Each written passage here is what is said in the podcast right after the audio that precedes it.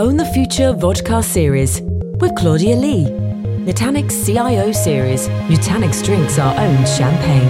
Episode 3 Nutanix operating costs and metrics. Hello, everyone. Welcome to Own the Future, a partner vodcast series where we bring to you experts in the industry to talk about key burning topics for our partners.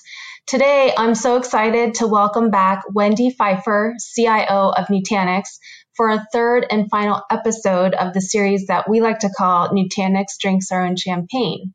In the first two episodes, Wendy talked about how the needs of Nutanix IT fits into the overall landscape of IT decision makers in our industry.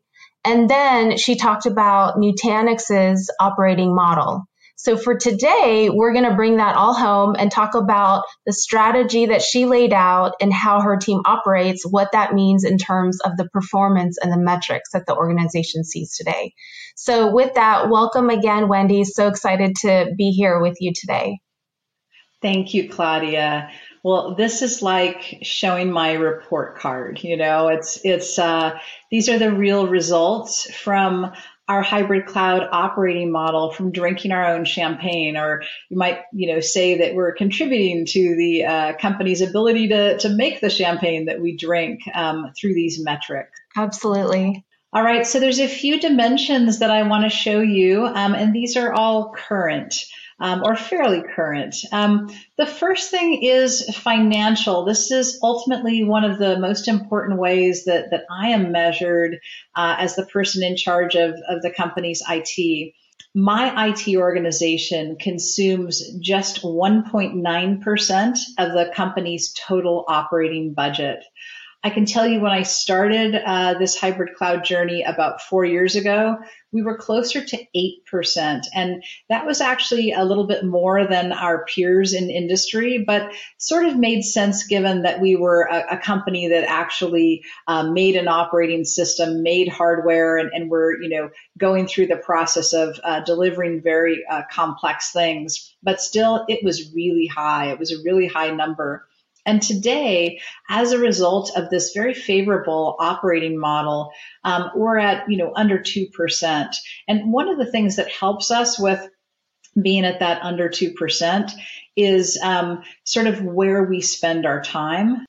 So um, when you're operating in a in a public cloud like or a cloud like model, um, one of the things that, that teams start to be able to do because they can do um, continuous integration and continuous product releases is they start to operate in a more agile mode. And one of the key components of um, agile operations is taking a look at the difference between planned work and unplanned work. Now, unplanned work is work that is much less efficient. Um, you know, if you, uh, you know, if you deliver something to someone and it's the wrong thing and you have to deliver something else again and they have to return the thing, that's a bunch of extra work. Um, if you, uh, if something breaks all of a sudden, you know, if, if uh, the electricity were to go out right now, um, we would spend a ton of time that we hadn't planned to spend on, you know, getting uh, electricity going again and restarting our systems and so on. And so, um, in the world and in IT, stuff happens, stuff breaks, and when that stuff breaks, um, we have to fix it. Most IT organizations spend about 70% of their capacity dealing with unplanned work. We call it KTLO, keep the lights on. And a small component of KTLO is, um, you know, planned preventative maintenance when I started at Nutanix four years ago, uh, we had about 5% of our KTLO work was dealt with autonomously. Uh, for example, automatic patching when patches were released by vendors. Um, today, over 85% of our unplanned work is both detected and done, taken care of, completed autonomously.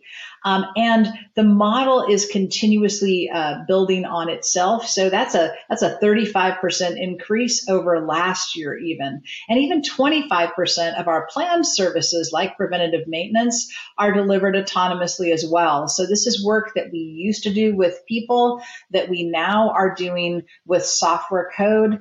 And when we do this work, every single time we do it, it is accurate, correct, delivered quickly, documented, etc.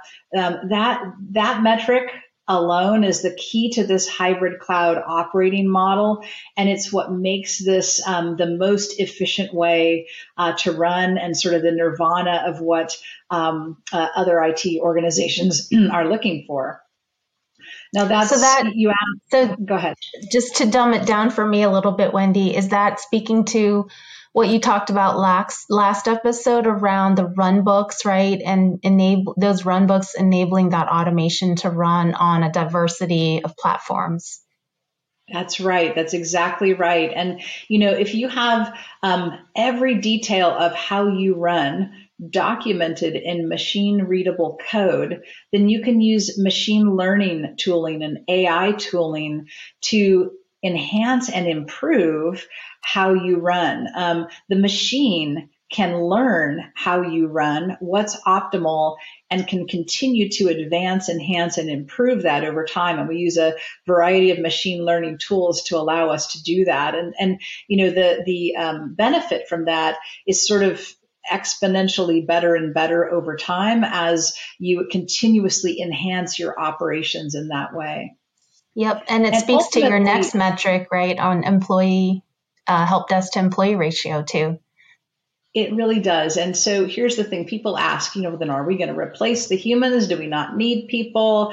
Um, but that's not the case at all. Um, when we started uh, rolling these things out, what we noticed across the board is a tremendous capacity increase in our team members.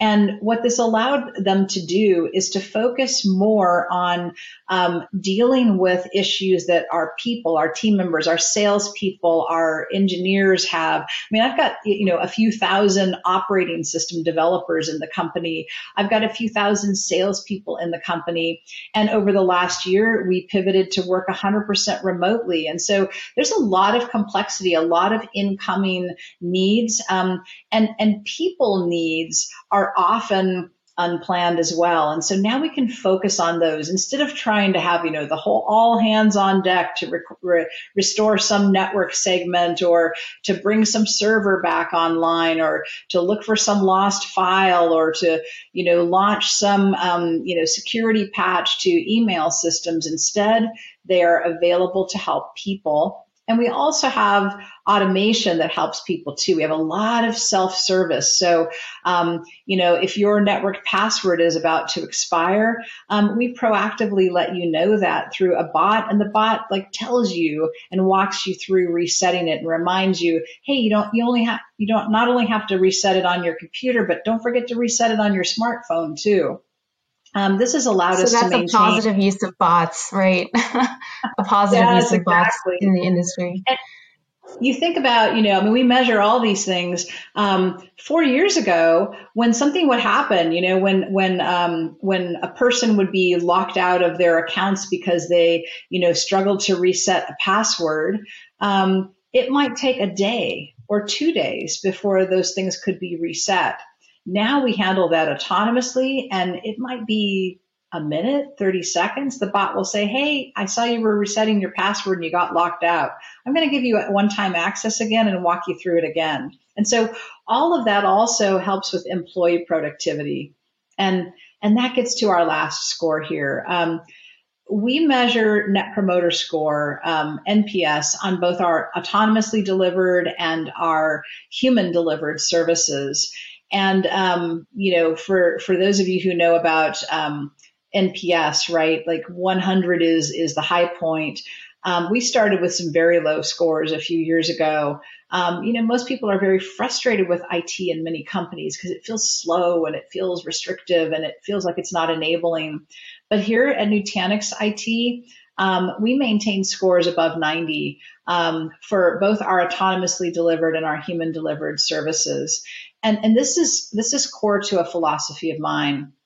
I believe that employees who for whom we've reduced the friction of how they use technology um, and who have you know almost um, intelligent help and access to technology to do their jobs um, this this makes them happier um, that's expressed in these nps scores but it also then leads to better productivity. And so I believe that this, this run mode, this model that we're talking about ultimately leads to efficiency, business efficiency, business effectiveness, but it actually leads to a happy, a good experience for our employees. And as companies, we rely on our employees for our productivity. They are the ones producing the work. And so IT shouldn't be in the way of those things. I should be, IT should be enhancing and enabling those things. And, and I believe we're really doing that. And, and these scores show that. Yeah, absolutely, Wendy. As an employee, I can say I have a story that really illustrates that, right? I had a new hire starting during the uh, storms in Texas when we all lost power. And uh, this employee was also in Texas. Her laptop didn't arrive because, you know, there was there was ice on the road. And your team was amazing. They helped me deploy a Citrix desktop for this new hire employee on their personal laptop, right, with all the right security and um, um, controls provided by your team, and we were able to get her up and running days before her laptop even arrived. So just an example of how this this operating model helps us all be more effective. So I love with that, that, Wendy, all I can say is thank you.